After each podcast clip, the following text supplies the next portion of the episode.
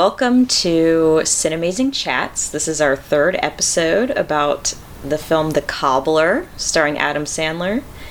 And uh, I'm Erica. I'm here with Pablo. Hi. So we're discussing The Cobbler, a 2014 film starring Adam Sandler and also Dustin Dustin, Hoffman. Hoffman. like our last film. We sort of picked this film because um, it was really critically reviled and it was a box office bomb. But also because we wanted to do a Adam Sandler movie. This is the only Adam Sandler movie that we both decided we couldn't talk about at length without wanting to gouge our eyes out. Yeah, but let's make sure that our next film that we cover has nothing to do with shoes. No magical shoes. No American magical realism since that seems to keep falling flat on its face. And then we both said um, that Adam Sandler has only like two real modes of acting style. He'll either do his like whole infantile man child um, yelling and screaming and being really immature thing where he, that he does for most of his comedy movies, or he'll do like his really serious "I'm so depressed, my life is fucked" uh, style. Yeah, this is another example of a magic realism film that's also related to shoes that also features Dustin Hoffman. Yeah, as a man who wears and loves shoes. and also continuing the trend of um, really well-renowned directors who sort of make a critical misstep. Um, this one was directed by Tom McCarthy, and he's really well known for independent films like The Station Agent and The Visitor.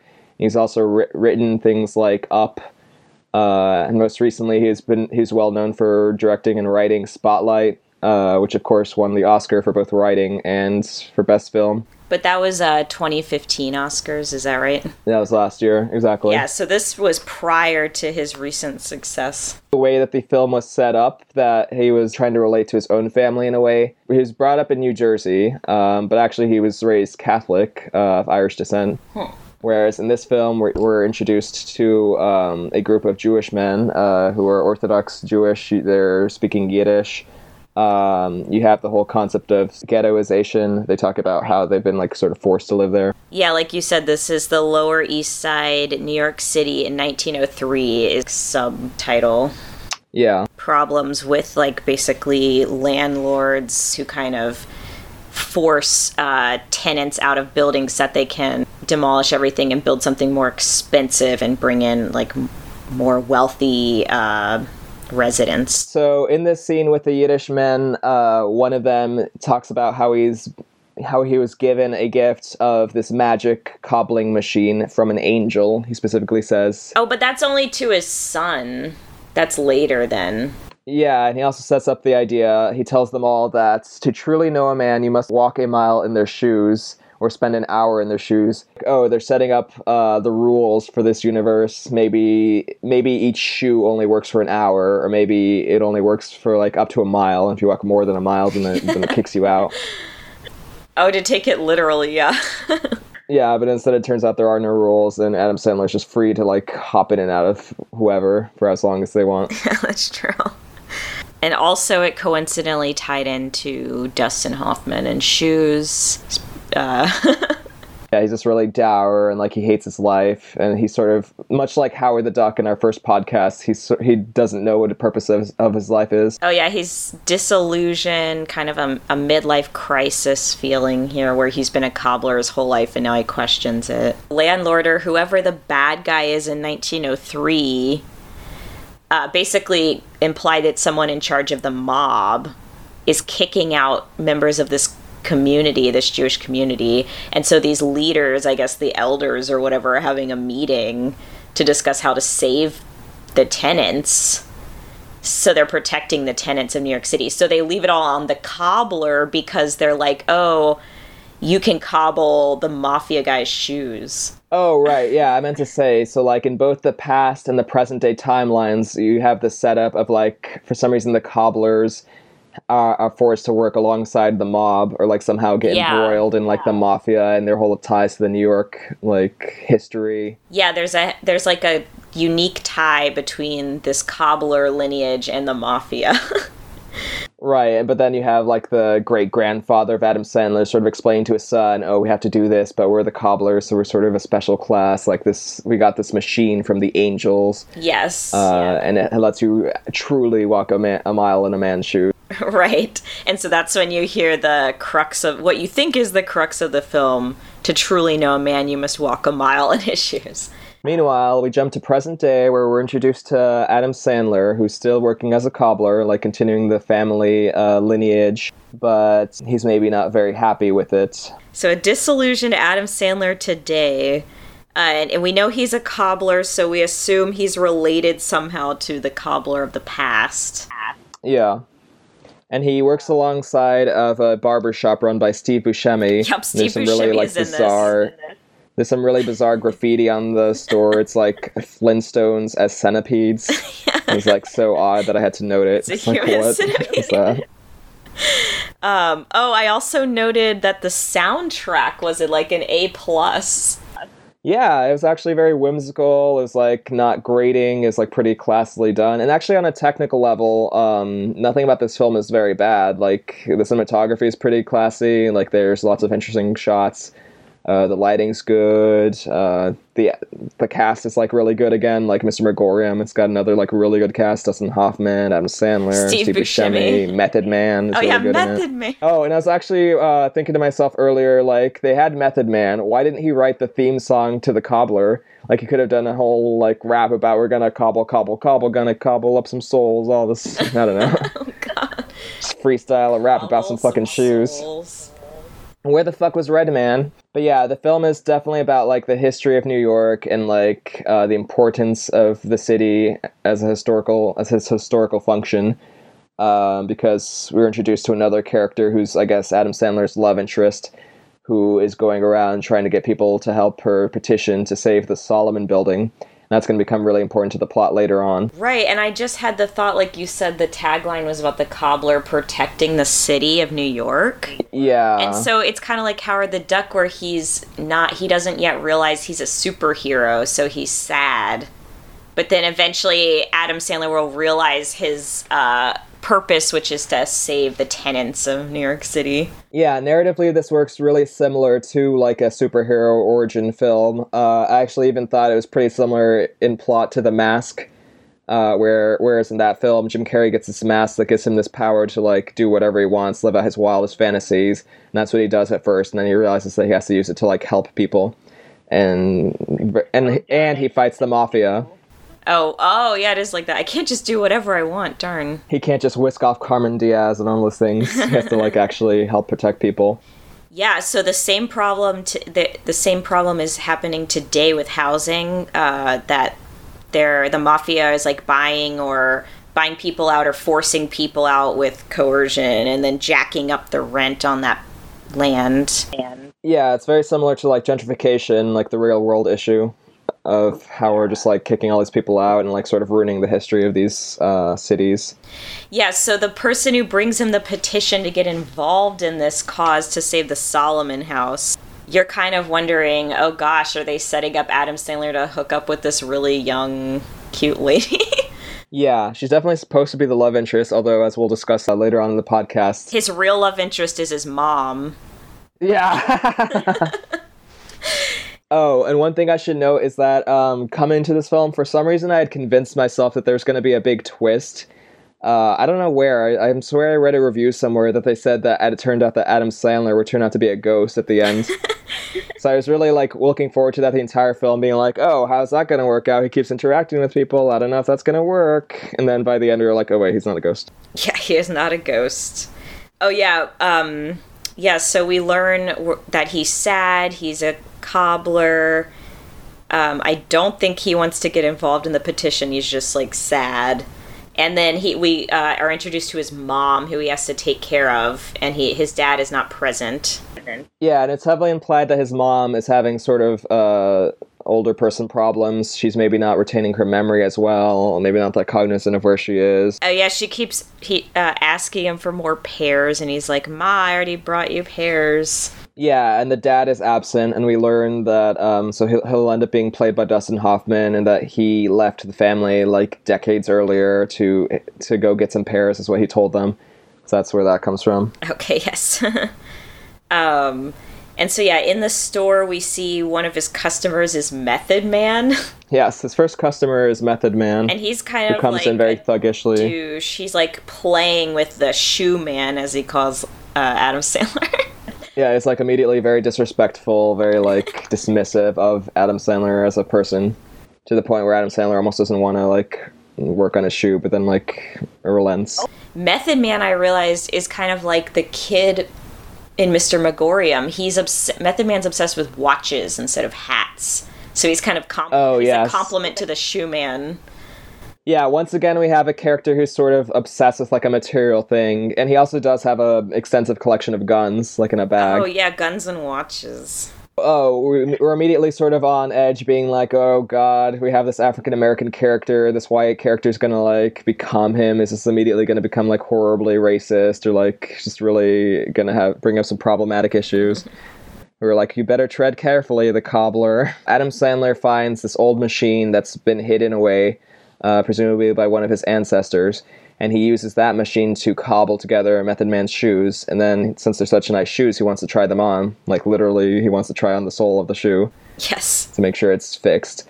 And uh, he immediately be- turns into Method Man. That's sort of the premise of the movie, is that there's a machine that can let anyone become anyone else. Yes, it's a stitcher machine. Yeah, the Stitcher machine. He's stitching some souls. Yeah, he's stitching together souls out of disparate pieces. Um, but they also do sh- demonstrate that it's a complete physical transformation. For example, Method Man has this like grill in his front teeth, and then when Adam Sandler becomes him, he also has the grill and also has his tattoos. Yeah, he has the stuff that's on their body, but he's wearing his own clothes because we recognize him by his like coat, and then he has like this striped scarf. Yeah, exactly. Uh, there's like a visual motif that repeats. That's like anytime Adam Sandler changes, he still retains the same outfit. Although that might just be for the audience's benefit. That might not necessarily be like what he actually looks like. Just so the audience won't get confused. Because at various points, um, Adam Sandler becomes a character who then bumps into the same character. Yeah, Like, Method Man fights Method Man in this film. Adam Sandler realizes the potential of this machine, so he immediately starts like experimenting with all the other shoes he has. Yeah, he cobbles it on the Angel's Stitcher machine. Yeah, the Angel Stitcher machine. Um, he cobbles together the shoes of a dead of a man who has died, and he becomes like a zombie version of that guy, uh, and like freaks out. And then uh, it gets a little transphobic because he like puts on ladies' pump. Basically, like at first he yeah he puts on women's shoes, and then he wants to look inside his pants. And Adam Sandler wants to look inside the woman's pants, and then he's like, Okay, okay. And then Adam Sandler is like, no, no, I can't do this. But then later on, when Adam Sandler uses those shoes again, Method Man gets scared.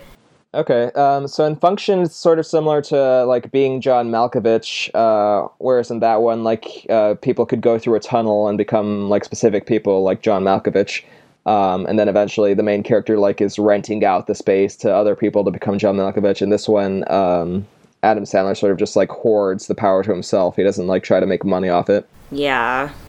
And then we're introduced to a character, Danny Donald, who will only become late, uh, relevant like really later in the movie. Who's like this uh, intrepid reporter who's like trying to do good investigative journalism. Yeah, basically he's part of the no, he's part of the montage of yeah all the customers that he gets, and then he cobbles their shoes on the special machine, and then becomes them and runs around town as them. So yeah, Donnie, what is it, Donnie or Danny Donald, or Danny Donald. yeah, Yeah, it's like uh, Adam Sandler's like, oh, you're the guy on the news with two first names. exactly. We also noted in that scene that um, Adam Sandler is still using like this really old cash register, so it's not necessarily like he's um, just abandoned all the old tools. Um, so it's more like the machine maybe disappeared until it was needed. Like maybe that's part of the magic. Oh yeah, I was like in the basement, and then he found it. Part of the magic realism. Oh, and I had written that he steals a man's shoes in order to cobble them and then drive his car. Yeah, there's a whole montage of like how Adam Sandler starts using the shoes for disreputable means. Right, because he's so depressed, he just lives out these other people's lives. So he's not really walking a mile in their shoes, he's just being a jerk and using his powers for evil. Yeah, he initially has this impulse to just like I'm gonna fuck around with people. I'm gonna become Method Man, like an African American, and hold up this white man, which I thought was really kind of rude of the of the film. Yeah, he was like, Give me your shoes. Uh, he becomes an Asian man and like does some Tai Chi because apparently you had to be Asian to do Tai Chi. I thought that was interesting because the idea behind Tai Chi is to create sort of a spiritual connection between your body and yourself, like to become really in tune with your body. And obviously, Adam Sandler's experimenting with having different bodies. Right. There, so there is that theme. Oh, I wrote that he stare. Uh, yeah, so he stares at the petition woman at her place of employment in a different body, and he's just there's a really awkward scene where he's just staring at her through the window, and she's kind of like, "Hey," and then he just runs off. Yeah, it's also sort of like that horrible Kevin Bacon uh, Invisible Man movie where it's like if you if nobody knows who you are, then you can get away with anything. Like you could do anything. Which I sort of thought like wouldn't part of the back end of the plot be like maybe somebody else gets a hold of the machine or maybe someone else gets all his like collection of shoes that he starts carrying around. Maybe they start like sneaking around and like he doesn't know who they are. It falls into evil hands. This plot had a lot of potential. Like it could have gone in a lot of different directions. Uh, maybe been a little more straightforward. Like it instead it's played out sort of like little mini vignettes and there's like a whole 40 minute chunk of plot in the middle there that like seems completely unconnected to like the beginning and the end of the movie Yeah, sometimes when he plays different people, he kind of just go. It becomes that kind of film. Yeah. So yeah, it becomes like a mafia film for a second. yeah he, he's starting to use the uh, machine to just like live out the life he's never allowed himself to live. Like he'll steal a rich a rich um, man's car and like just drive around in new york. It's like have fun instead of just like working day in day out at the cobble store. Yeah, like wouldn't it have made sense if Method Man had like stolen the shoes and like he could have just been sneaking around like as other people, which would have been like sort of like it follows, where you don't know who is like the whole paranoid inducing thing. Like anyone could be an enemy. Which for a minute there it does become like a spy film when he's like using his crafty wiles to like trick people and sneak around and be other people. I'm just gonna enjoy some Coca Cola for our product placement moment. just kidding. Um, I did note that there were a few instances of like really obvious product placement, like he drinks a Bud Light, uh, there's like a YooHoo really prominently. I keep seeing like Coca Cola cans everywhere. Probably the car he steals is like a really fancy model. And then I also had the thought that like, of course, in this New York film, like they probably just like, um, there's not that many like big Hollywood studio films that are made each year. So for everyone, I'm sure they like go to the whole usual suspects of New York actors. Like they they get Steve Buscemi because he's like a New York guy. Uh, they probably asked Robert De Niro and he probably turned it down. One of the people's shoes he gets is is this neighbor's uh, boyfriend's shoes. So he becomes the boyfriend, and you think he's gonna like try to sleep with the lady next door. Well, no, actually, boyfriend. actually, for a second there, I think we both had the thought that maybe he would try to become the girlfriend, like he would maybe try to be a sexy lady. But then no, he like steals the boyfriend's uh, body or soul essentially, and like goes out to a bar, and all the ladies are like, "Ooh, this guy, he's so handsome." Uh, yeah, uh, ladies hit on him. Yeah, so he uh, ma, the ma wants ma wants dinner with Pa. so he dresses as Dustin Hoffman to have dinner with his mom. But uh, th- that is like the first suggestion that Adam Sandler might try to use his powers um, to do nice things for people, to try to actually help out people.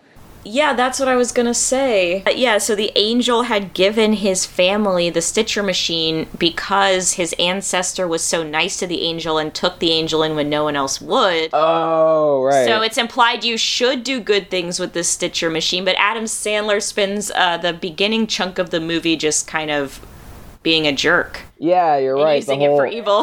the whole setup of this film is very much like a classic fairy tale. Like um, an angel comes to you in the form of like a vagrant, and if you do a nice thing for the angel, then they'll help you out. But if you're shitty to the angel, then they'll probably like try to curse you or something. yeah, exactly. So Adam Sandler's family got blessed. Yeah, and then the ending of the film like also ties back into the fairy tale, but we'll we'll touch on that later on. Adam Sandler takes the shoes of the like early attractive couple and becomes the like uh, sexy boyfriend or whatever, and he goes to the bar. So yeah, so he's cobbling the boyfriend shoes and learns that the boyfriend has actually uh, been cheating on the girlfriend with men because someone tells him that in public. Yeah, we find out that um, the boyfriend might be a closeted gay man who's like been sneaking around behind his girlfriend's back, having sex with men, like having boys' nights out, as they call it later in the movie. Right. Adam Sandler is at the bar, and another woman says to the guy that uh, that she thinks that Adam Sandler is that she thought she saw him go out with somebody else like a while ago, like a man. So that's mm-hmm. when Adam Sandler gets the idea. Oh, if the if the guy's out, then I can sneak into the apartment to like creep on this like un- unbeknownst to this like girlfriend, just creep on her. He's really using the power for some Evil. uh, evil. Yeah, and there yeah, this film brings up major consent issues because um, from until now, I think he's resisted looking at anyone's genitals or like doing anything appropriate with these bodies. Yeah. But now he's really tempted in the scene. Yeah, he's like, well, I could just fuck her, and she'd never know the difference. Like, apparently, she doesn't know what her boyfriend's like because I'll just like pretend to be him. So he's like, Yeah. so in the scene, he's like, uh, he comes into the apartment, and the girlfriend's like all naked in the shower, and they have this like really like chaste like PG thirteen nudity with like this just perfect tassels like covering her up, and uh, she's like, come join me in the shower, I'm all good to go or whatever. And Adam Sandler like starts to take off his clothes or, or whoever he's He trying to be. He just takes off his pants. He just drops. Yeah, he starts to take off his pants, and he's like, "Oh shit! How the fuck am I gonna these take off my my shoes?" ankles. Yeah. I can't get my shoes off with these pants. so we both decided like we're uh, we're willing to give him the benefit of the doubt. Yeah, we're willing to give him the benefit of the doubt. Like maybe he's like realized what he's about to do is like really horribly morally terrible. But then we both decided no, it's just because of the shoes. He didn't want to take off the shoes and the giveaway his. Yeah, had it not been the shoes, had it not been in the shower, he would have gone through the. So yeah, pretty pretty creepy of a guy. yep. But I guess that is sort of like um he probably does realize the moral a little bit because then like he doesn't try to do that again. Yeah, that's true. He does keep learning. Oh, and one big thing that we forgot to mention is that he always asks the people whose shoes he gets uh, what size shoe they wear because of course the only shoe size he can wear is 10 and a half. yeah, so he's basically limited. He's wearing everyone. He's trying everyone's uh, shoes on who are ten and a halves. Yeah, that didn't really make much sense to me though because if the shoe is if the shoes are able to transform you physically, then why would it matter what size shoe you wore? And like unless it was Right? too If you just small put for it you. on, your foot would grow or shrink. Yeah, so that was kind of a little contrived, but I guess the idea was like he has to keep the essence of himself, which in this case is the size of his feet. apparently. So after that whole scene, uh, we have the lady with the petition return, and he takes it upon himself that he's going to help her with the petition. Right after staring at her at her place of employment, he decides I'll help you. Yeah, and I sort of had the thought like he could just be he could just become several different people and just like start signing her petition as like a billion different people if he wanted to. that is way better. You're right. Yeah. But it is almost like that invisible man like uh, mask impulse again that if you if you have this really great power like you could essentially do whatever you wanted and you would never get caught like you can murder somebody as someone else and just like run off into the night which strangely does come up later. Oh wait, that is what I was gonna say too. I was like, it's the power of anonymous online. Yeah, he's completely anonymous like in a different type of movie like if he made it more serious then it could be like a spy thriller or something when he decides like oh I'm just going to spy on everyone or I'm just going to be like the ultimate action hero. I'm going to like become people who have like um really good karate powers and just like start kicking people's asses or something. So he gets like sort of the uh like a little bit of a warning essentially where he's like okay maybe I shouldn't use my powers to like creep on women. So instead he decides I'm to like return to my mom's house as my dad. There's a whole like Oedi- Oedipal like uh complex reference. So Adam Sandler goes to his mom and his mom's like really missing his dad and we find that the dad isn't dead. He just like abandoned the son.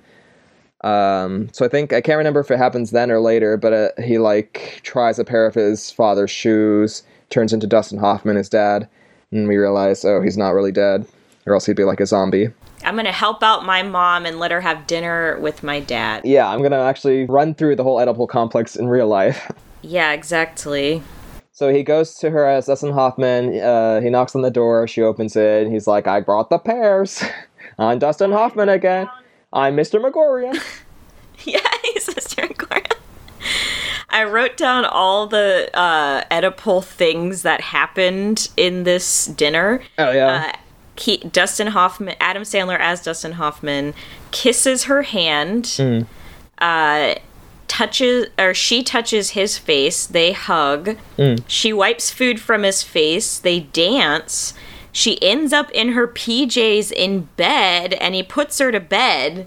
And we're like, how did she get in her PJs in bed unless he helped her Yeah, it gets really out of her questionable. clothes? Exactly. Because you're like, okay, they've been married, like an old married couple. Of course, they've done and seen everything. Like,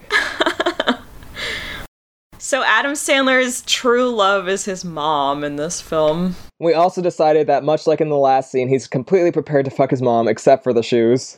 Yeah, So maybe in the X-ray director's cut, they'd have that scene. exactly. Oh, and as Dustin Hoffman, he tells himself in the mirror, "Goodbye, son." Yeah, that's actually a pretty touching moment. I thought. Um, it sort of reminded me of like in Harry Potter, like there's that magical mirror Oh, that yeah. lets him see his dead parents. It's like very similar to that. Like Dumbledore has to come in and be like, "Oh, a man could live his entire life doing this."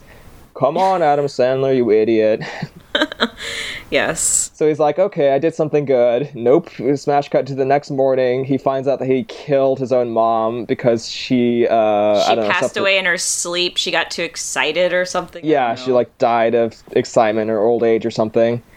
So Steve Buscemi tries to console him at the the, the funeral. Yeah, they have a funeral, and Steve Buscemi's like, "You were a good son to her, Max." And I'm like, "Except for that last thing." Yeah, Adam uh, Max slash Adam Sandler says, "What have I ever done for anybody?" he's just really down on himself. He's really mad that he's uh, that this happened and that his dad wasn't there. He thinks his dad just abandoned him yeah, Steve Buscemi is essentially his only friend, and his mom is and his only keeps other defending companion. his dad too. So Sorry? you call and Steve Buscemi is the only one who keeps defending his dad. Yeah, I called it really early on. I was like, wait a minute. If we have this machine that makes magical shoes that lets you become anyone, then isn't it likely, isn't it possible, nay probable, that he could be his dad and just like secretly be like hiding next to him, which of course we find out later is exactly the case. Yeah. Pablo called it way early on because Steve Buscemi was the biggest advocate for Dustin Hoffman. Another twist win Um, for me. Yes. And then I kept having to be like, oh, but how's he going to turn out to be a ghost? but of course he wasn't a ghost at all. Yes. So he's sitting Um, Shiva, and then uh, the plot reintroduces Method Man's character Leon.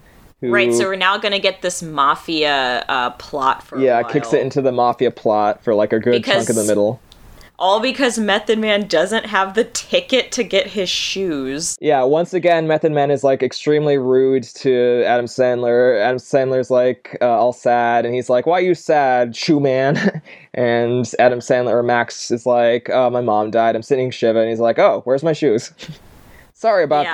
that, Max or shoe man. Where's my shoes? And then yeah, Max is like, you have to have your ticket, and the Method Man basically threatens his life. Yeah, it like escalates really quickly. Yeah, it escalates really quickly. So you realize this guy must be into some like dark business. Um, Adam Sandler sort of gets the idea. Oh, I'll pretend to be Leon uh, slash Method Man's character. Um, he sort of like walks a mile in his shoes. he spies on Method Man and then Yeah. becomes Method Man, and that's when we learn that Method Man can act like both Adam Sandler and this character that's a mafia person. oh yeah, we, So we agreed that. he's actually pretty good. yeah, Method Man acquits himself really nicely in this film. He like has a really good range. Like he's a lot better in this movie than Adam Sandler is, even though he didn't get top billing by any stretch. Right. He like plays the full gamut, and then uh, his is sort of like the inverse of Adam Sandler. yeah, so he plays the both extremes. because unlike Adam Sandler, who's like trying to who who's uh, learning how to empathize with everyone by like walking a mile in their shoes, uh, Method Man doesn't try or like want to understand anyone. He's just kind of a jerk to everyone. He has like this huge ego. yeah. We find out he's been like abusing his girlfriend because eventually um, Adam Sandler goes to his apartment. Yeah, Adam Sandler has been spying on him, so his reconnaissance indicates that Method Man is just a jerk to everyone.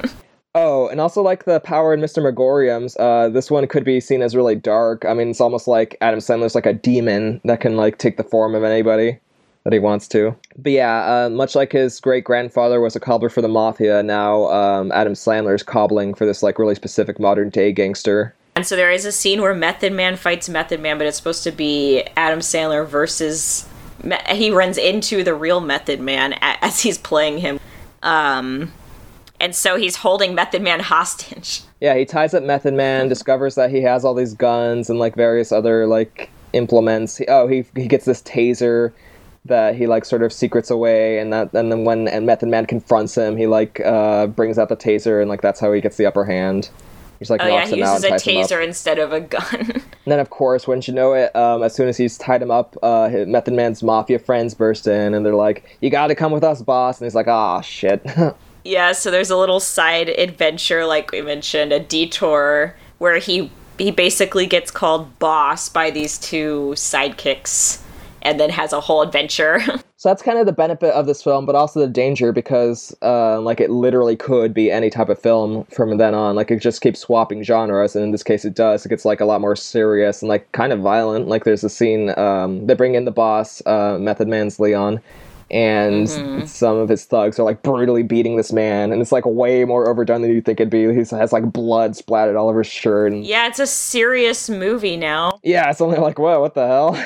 Right, and yeah, so basically, as uh, Method Man, he's like, "Oh yeah, you can stop beating that guy up and let him go because he feels bad." Yeah, he, he, they're like, we should just off this guy, and Adam Sandler has to go to the bathroom and like take off the shoes and be like, ah, what have I gotten myself into? What am I gonna do? I'm Adam Sandler. I'm just a schlub. Until now, he's avoided actually directly killing someone. yeah, up till now, there's been like no real ramifications to his actions. He hasn't like he didn't actually Stealing go that through. guy's shoes didn't matter. Yeah, he didn't actually go through with fucking that one girl. Uh, right. Whose plot never gets resolved, by the way, because it takes so many detours in the plot. I don't know whatever happened to that neighbor lady. Yeah, I think that's one reason that the critics really didn't care for this movie. Is it just sort of like s- starts and stops, like it, it's like really vignette Yeah, it's a lot of vignettes. So yeah, he has compassion for the man that they're beating up. So he's like, "You just let him go. You're gonna leave, right?" And that'll come back later to bite him in the ass. Like a lot of this movie is like Of set up and payoff la- at the end of the film. So he goes back to Method Man's house uh, to like. No, wait, before that, he meets, in his adventure, he meets Mrs. Greenwalt, who is the woman that's in charge of the mob, apparently. And she's the one who wants Solomon out of the house. Oh, that's right. building. And she gives Method Man money for this job. But it's actually Adam Sandler. Yeah, he goes to meet Ellen Barkin in her like sweet mafia like mansion. Her like uh, shitty daughter's there and like gives Adam Sandler the finger. And uh, Ellen Barkin's like making a duck uh, ragu, so she's all Oh, fancy. yeah, and duck ragu. She, I think she's supposed to be like almost like a Martha Stewart like tycoon type person, just like really efficient and like with it. I can see that. And doesn't like to get her hands dirty or anything like that. She's just like, so do we have a deal? Do you want this money? And he's like, uh, yeah, I'll take the money. I'll take your money. Yeah, she's the equivalent of the person doing this in 1903 New York. Right, exactly. She's like the big boss at the top. She gives Adam Sandler the money. He goes back to Method Man's house, and of course, wouldn't you know it, Method Man's like gotten loose. and so they have to have a fight again.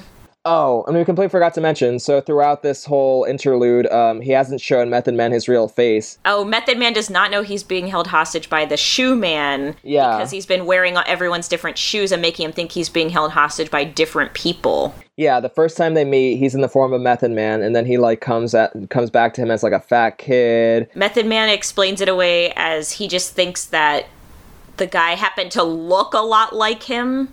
And yeah. Yeah. there's a gang of people, and he thought that he would, he didn't know that the person he was fighting was exactly like him. I guess. Yeah, he tries to rationalize away the uh, like The supernatural means. Exactly. Right.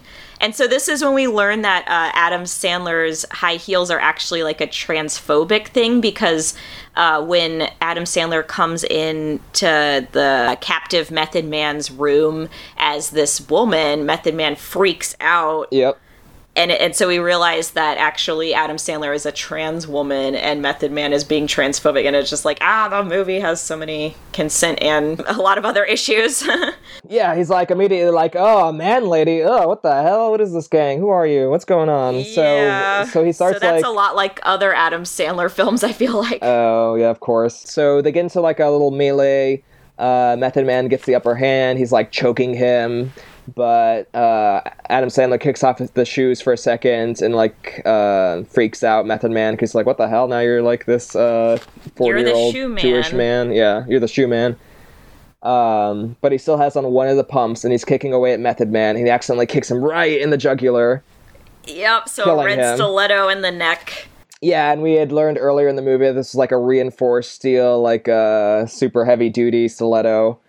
So that's the reason he's able to kill him. So Adam Sandler leaves, like shocked himself, being like, "I can't believe I just killed that man," and he sort of feels Yeah, like, so now it finally has escalated to him killing a yeah, man. it escalated quickly because now he's a murderer.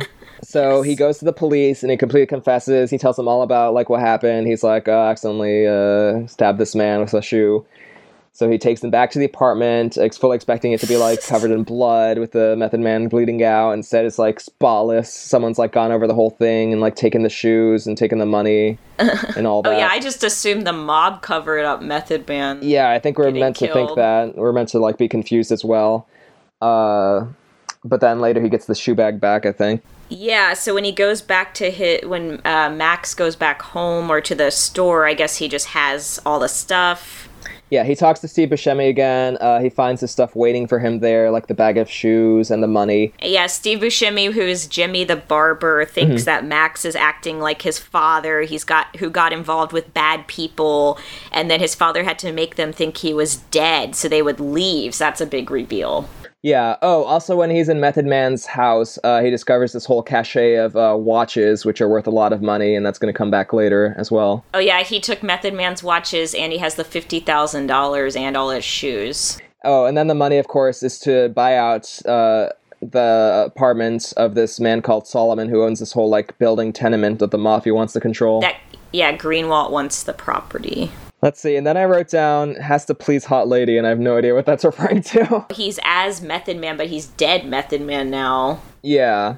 and he's got his scarf wrapped around his neck wound and he tries to return the money but of course the goons try to kill him so he uses the dead guy's shoes to scare the goons Right, that's it. He like gets back in with this petition lady Carmen and like sort of uh, agrees to help her help out this man Solomon uh, who doesn't want to leave. He's like been living there his whole life. It's like the only property he has left. So basically, Adam Sandler's starting to feel like bad for this guy. Like maybe I should help him out. Maybe I shouldn't just like be fucking around. Maybe I should be actually using be this helpful. for evil yeah. yeah So um, he comes back out as Leon Ludlow, Method Man's character, and the mafia snaps him up because, of course, uh, they don't know he's dead. So he's like trapped in the back of their car. He's like all bound up, but for some reason his bag of shoes is like conveniently there. I guess because they just think it's a bag of horrible Well, shoes. Yeah i guess when they when he when he tried to give back the money they just captured it they knocked him out and threw him in the back of the car with the bag of shoes for some reason Well, again, they don't know it's like magic shoes. They just think it's like a bag of smelly shoes. So he like manages to find like uh, and strategically puts on the shoes of the dead man and becomes like a zombie form in the back of the seat.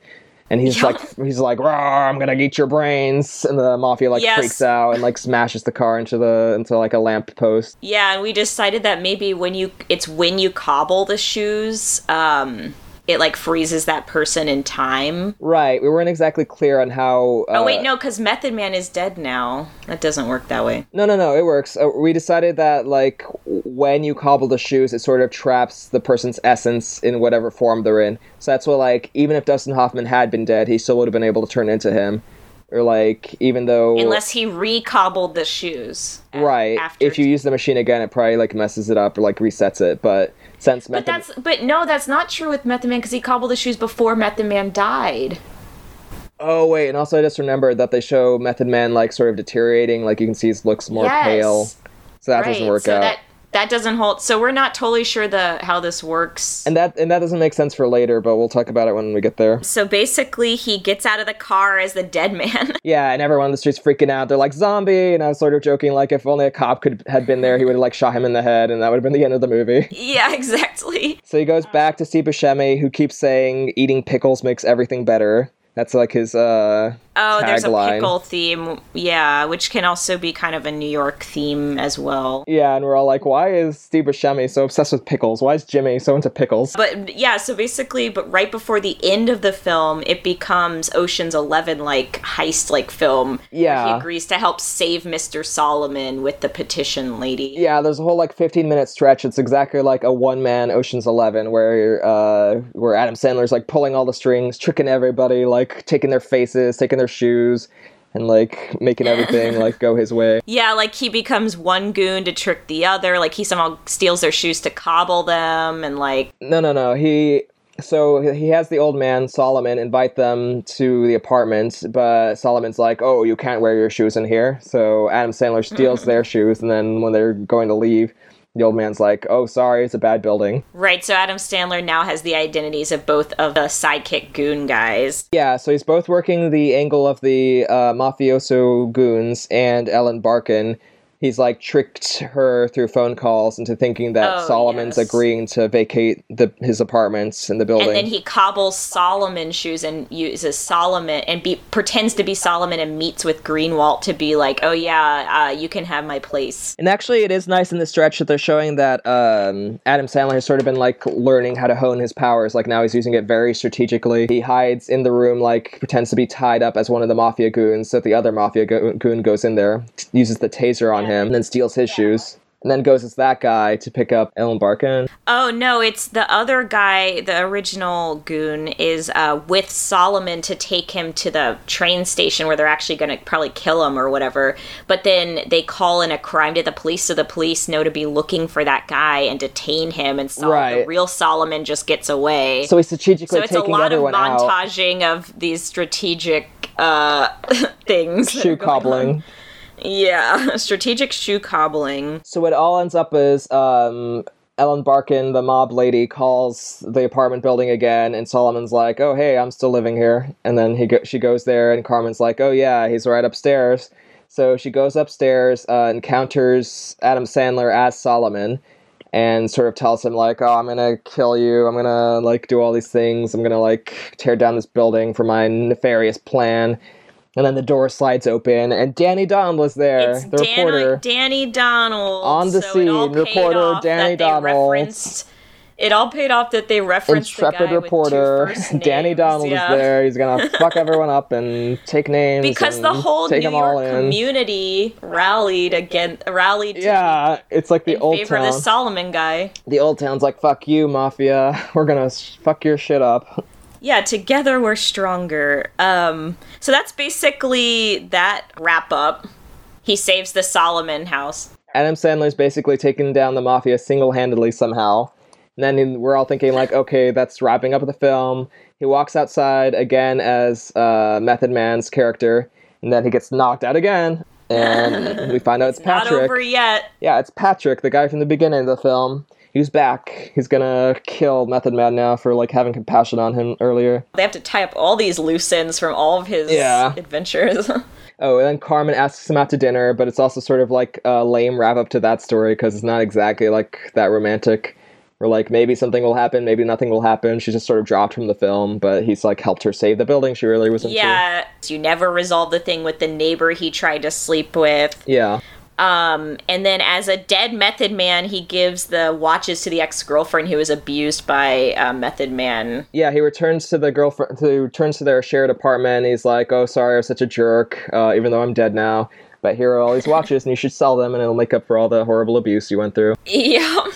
And so basically, it tries to tie up loose ends, but yeah, there are even too many loose ends for it to tie up, I think. Yeah, I think the plot really got away from the screenwriters, honestly. Um, so then Patrick's like taking Adam Sandler to murder him, and then the car gets struck mysteriously. Fade to oh, black. right, right, right. So yeah, Patrick. Right, so we don't know who has. Uh, someone conveniently saved Adam Sandler. Um, and then he wakes up with Steve Buscemi, of course, Yeah. and he's like, "What What's happened?" this all about? Have a pickle, son. and we're like, what? he is Dustin Oh. Hoffman. Yeah, Steve Buscemi is Dustin Hoffman, and he says that the pickles preserve you when you switch to other bodies. they preserve your identity. As Steve Buscemi, he reveals that he's known what's been going on the whole time, and that he's the one who's been helping him out, like cover up Method Man's murder, um, helped get him out of the jam with the ma- with Patrick and the mafia goons. We found out that Dustin Hoffman has secretly been impersonating uh, the Steve Buscemi guy. Who, by the way, what happened to that guy? Did he just like pay him money and be like. Forever"? I'm gonna pretend to be who was Jimmy the friend. barber? Yeah, who is Jimmy the barber? That should be the Who is sequel. Jimmy the barber? The cobbler too, Um, Jimmy. yes. So yeah, so Steve uh, Buscemi, we realize ha- he admits to cleaning up Ludlow's body. Yeah. So he has, so Dustin Hoffman has been involved in some stuff because he knows how to really clean up. Yeah, he doesn't seem to have any qualms about murders, murdering, or cleaning up after murders. Yeah, and he's the one who pulled Sandler from the car crash and presumably killed the Patrick guy with the car crash. Oh too. shit, you're right. yeah, he did just totally kill That was too people. convenient. He's like, no one comes between me and my son. this is this is more strong than murder. It's blood bonds. So yeah, with hardly any explanation at all, he takes him to the basement of the barber shop. Yeah, he presses on the wall. And it slides open, and there's a secret compartment. He's like, "Come down with me to the basement." Dustin Hoffman shows him his birthright or something like that. His his cobbler birthright. Yeah, and he tells him that walking in another's shoes is a privilege and a responsibility, which is very Uncle Benish. With great power comes great responsibility. Yeah, that's what Adam Sandler learned this whole movie. Yeah, that was his life lesson to learn. And he calls him specifically a guardian of souls, which is that stupid double Yeah. pun again, like soul, souls, S O L E, S O U L. Oh yeah, the exact same pun in Mr. Magorium. So he's the guardian of souls. He's not just a cobbler, he is the cobbler. He's the cobbler. He's gonna cobble cobble. So it turns out he was having all his existential angst for no reason. He is important. he is here for a reason. And- he has a purpose. and he's gonna yeah he's gonna become just like dustin hoffman and dustin hoffman's gonna train him now that he has discovered the stitcher machine and yeah. uh, yeah basically uh, dustin hoffman takes him away in a secret car in the basement that's really nice then it has a license plate that says to cobble Yeah, somehow under this like shabby barbershop, there's like this beautiful room with like a really expensive car and a driver who's just been Like hanging out there. Yeah, it's like a Batman Yeah. situation. So where it's implied that because uh, adam sandler's like ancestors uh, got to cobble for the mob that somehow they got intricately linked into this whole secret society thing or something. I don't know, a conspiracy.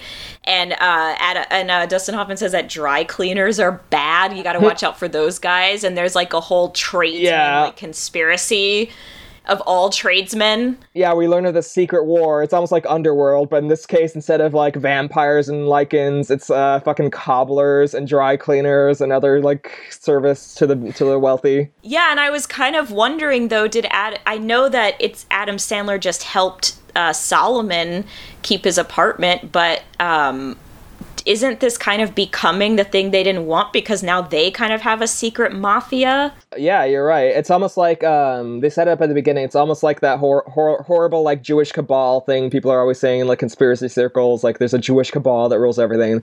That's sort of what the movie is saying. Um, I think maybe they're yeah, kind of uh, going with that tongue in cheekily or whatever. Yeah, Adam Sandler, I'm sure, was like behind part of that.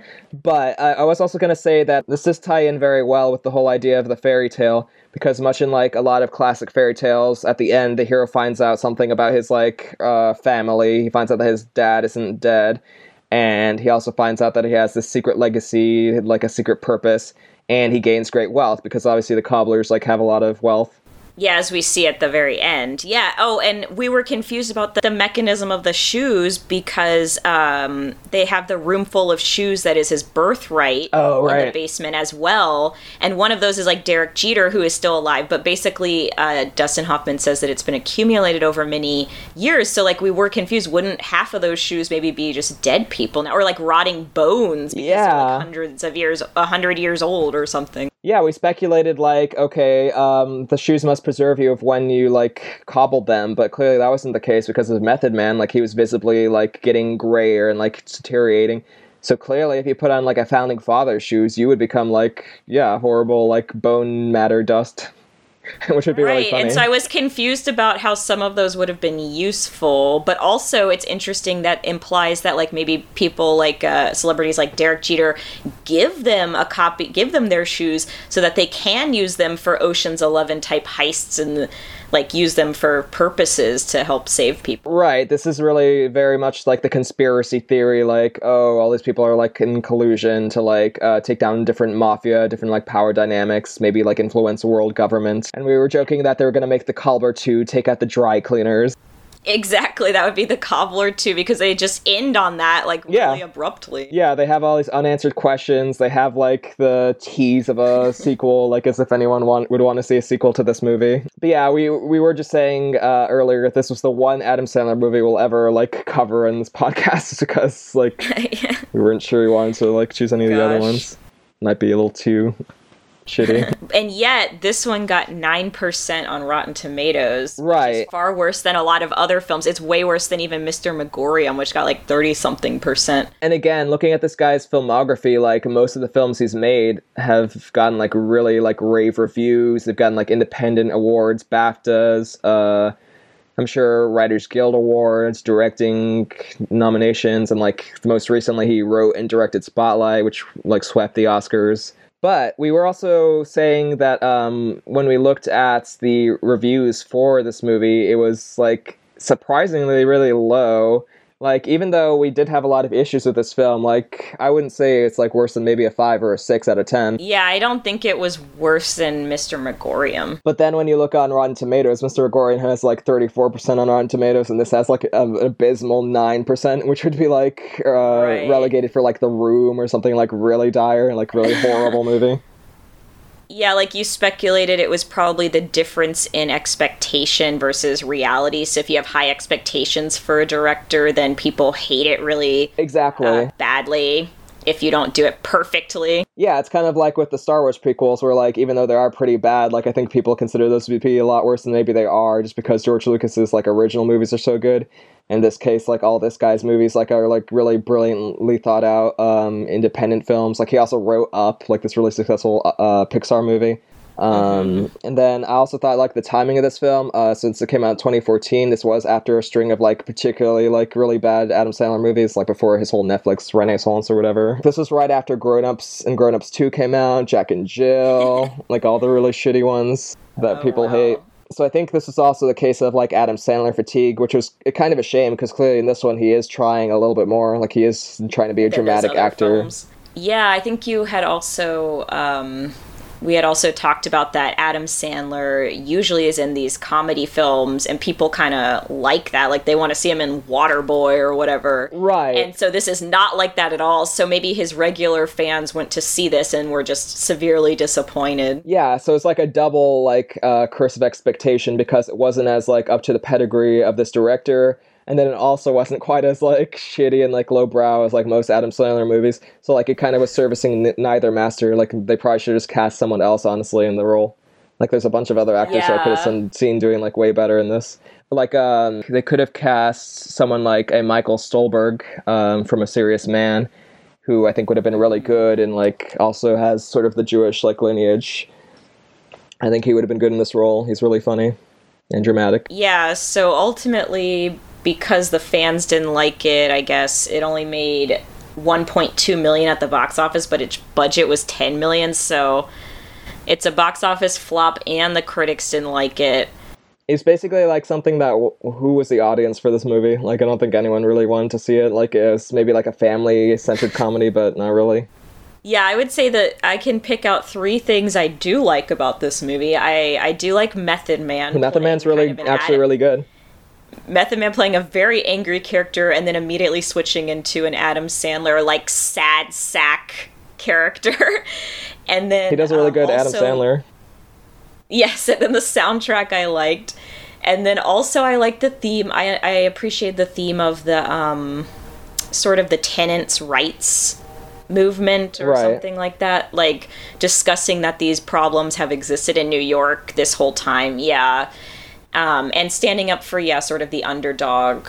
We hated then that the message of walking in another person's shoes was completely lost. Yeah, we hated all the Adam Sandler- transphobia, Oh yeah, the tran the transphobia and consent issues. homophobia, because they keep joking about like, oh, the boyfriend's going for his the men's gay, night the potentially gay boyfriend. He's gonna have yeah, some gay because- yeah. orgies. There's also sort of a lack of strong characters. Like even though they have Dustin Hoffman and Steve Buscemi, and they're both pretty good in their limited roles, um, they don't really do that much. Like they're just sort of there to Oh yeah, Steve exposition. Buscemi is just cheesy. He's just there to be like, okay, Max, stop doing that. I thought he was pretty good, but yeah, he's just playing like the friend role. He's I mean, his role wasn't very juicy. Yeah, exactly. It could have been like beefed up. Uh, it didn't really follow through with the walking in other people's shoes, Mm. and then it just ended up branching into too many different types Yeah. of films that it couldn't even um, tie up all the loose ends of all those people he became throughout the film. Yeah, even though it's cliche to say, I really do think this uh, movie could have benefited from another rewrite, like sort of uh, tighten it up, make it like less like uh, we're gonna be slapstick one minute and we're gonna be murdering people and like beating people up bloodily the next. Yeah, it was a lot of extremes of. It's too much. But like we were saying, we do think the critics were a little harsh towards it, and again, that might have just been like Adam Sandler.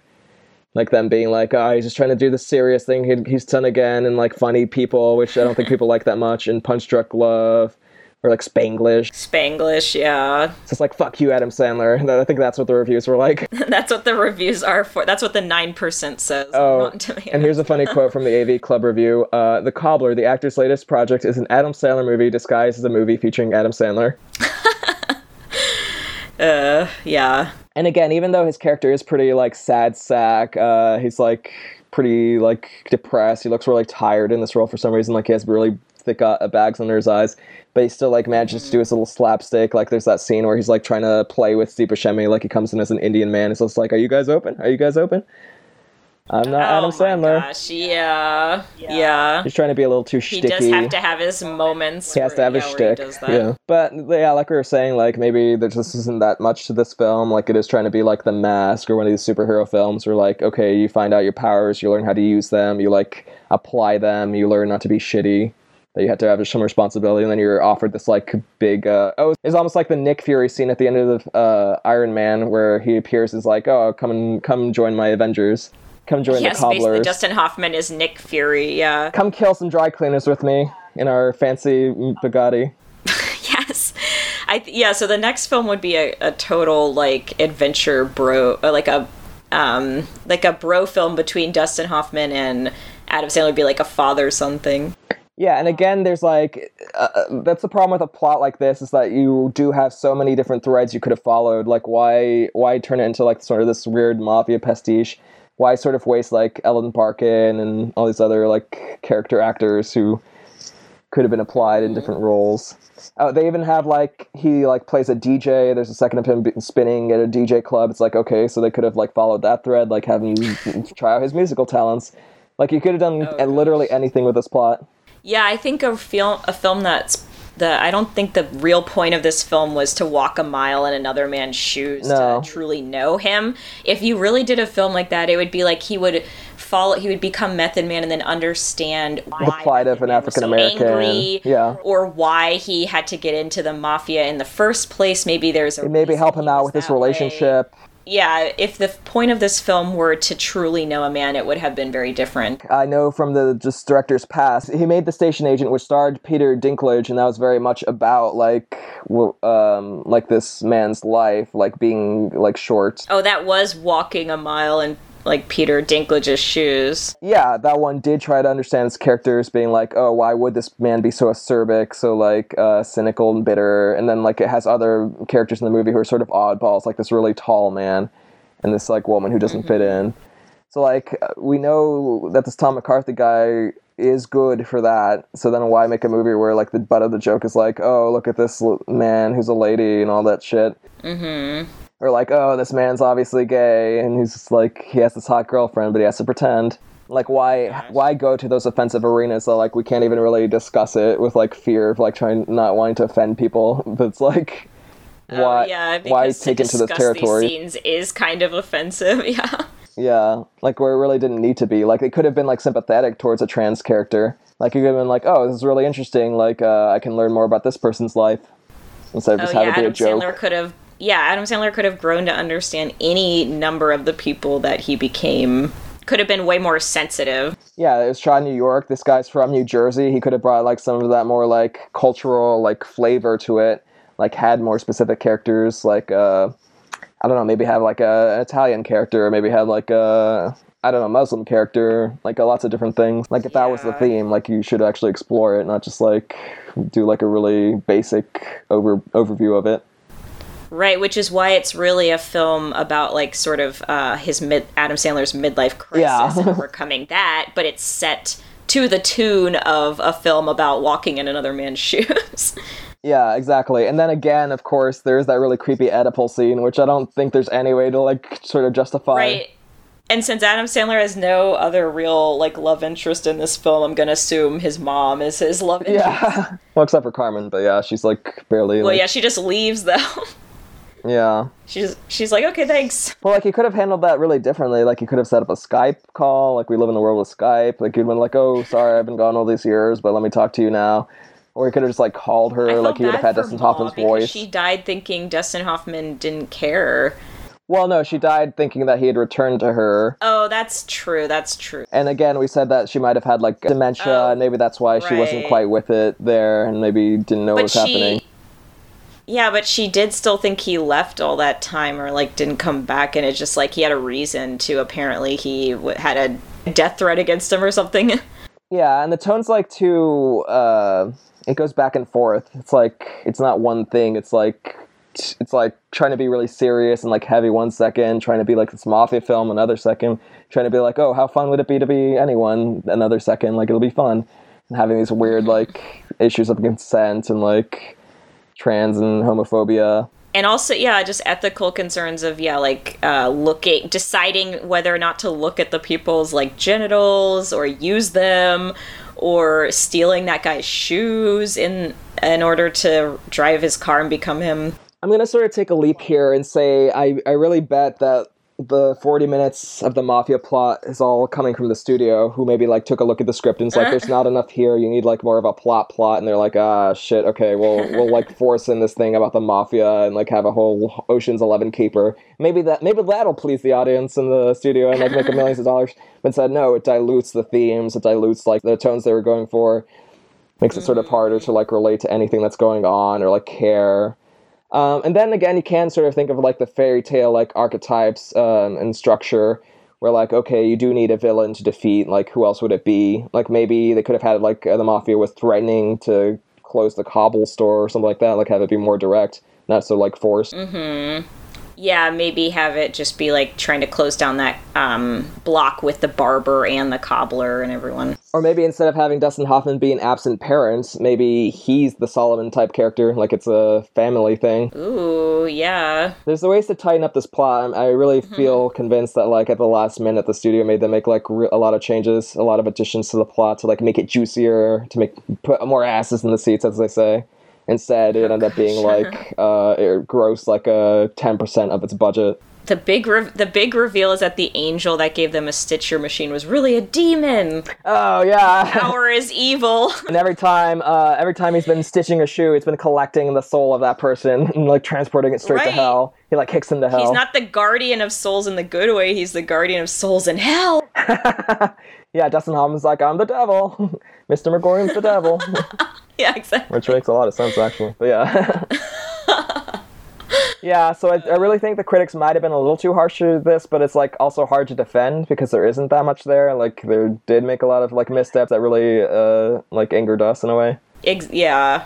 We're just defending. We're defending the 9%, but we're not saying it should have been like well reviewed. Yeah, exactly. I really want to know who uh, came up with the plot for this. I would say overall that it wasn't like a great film, but it wasn't really like all that like impressive. There wasn't really that much to it. It needed more of like um needed something more like firm to like hang it on. yeah, overall, I'd say the main lesson of this film is to keep eating pickles. Yeah, Really just like keep on eating pickles, as Steve Buscemi says. That's how you'll preserve your soul. And to Yep, kill those like evil duplicitous dry cleaners. Exactly. So keep listening, y'all. We're gonna watch Spider-Man 3 next, and we'll have our podcasts covering that coming up soon. Listen to our next Cinemazing chat. So signing off, I'm Pablo. And I'm Erica.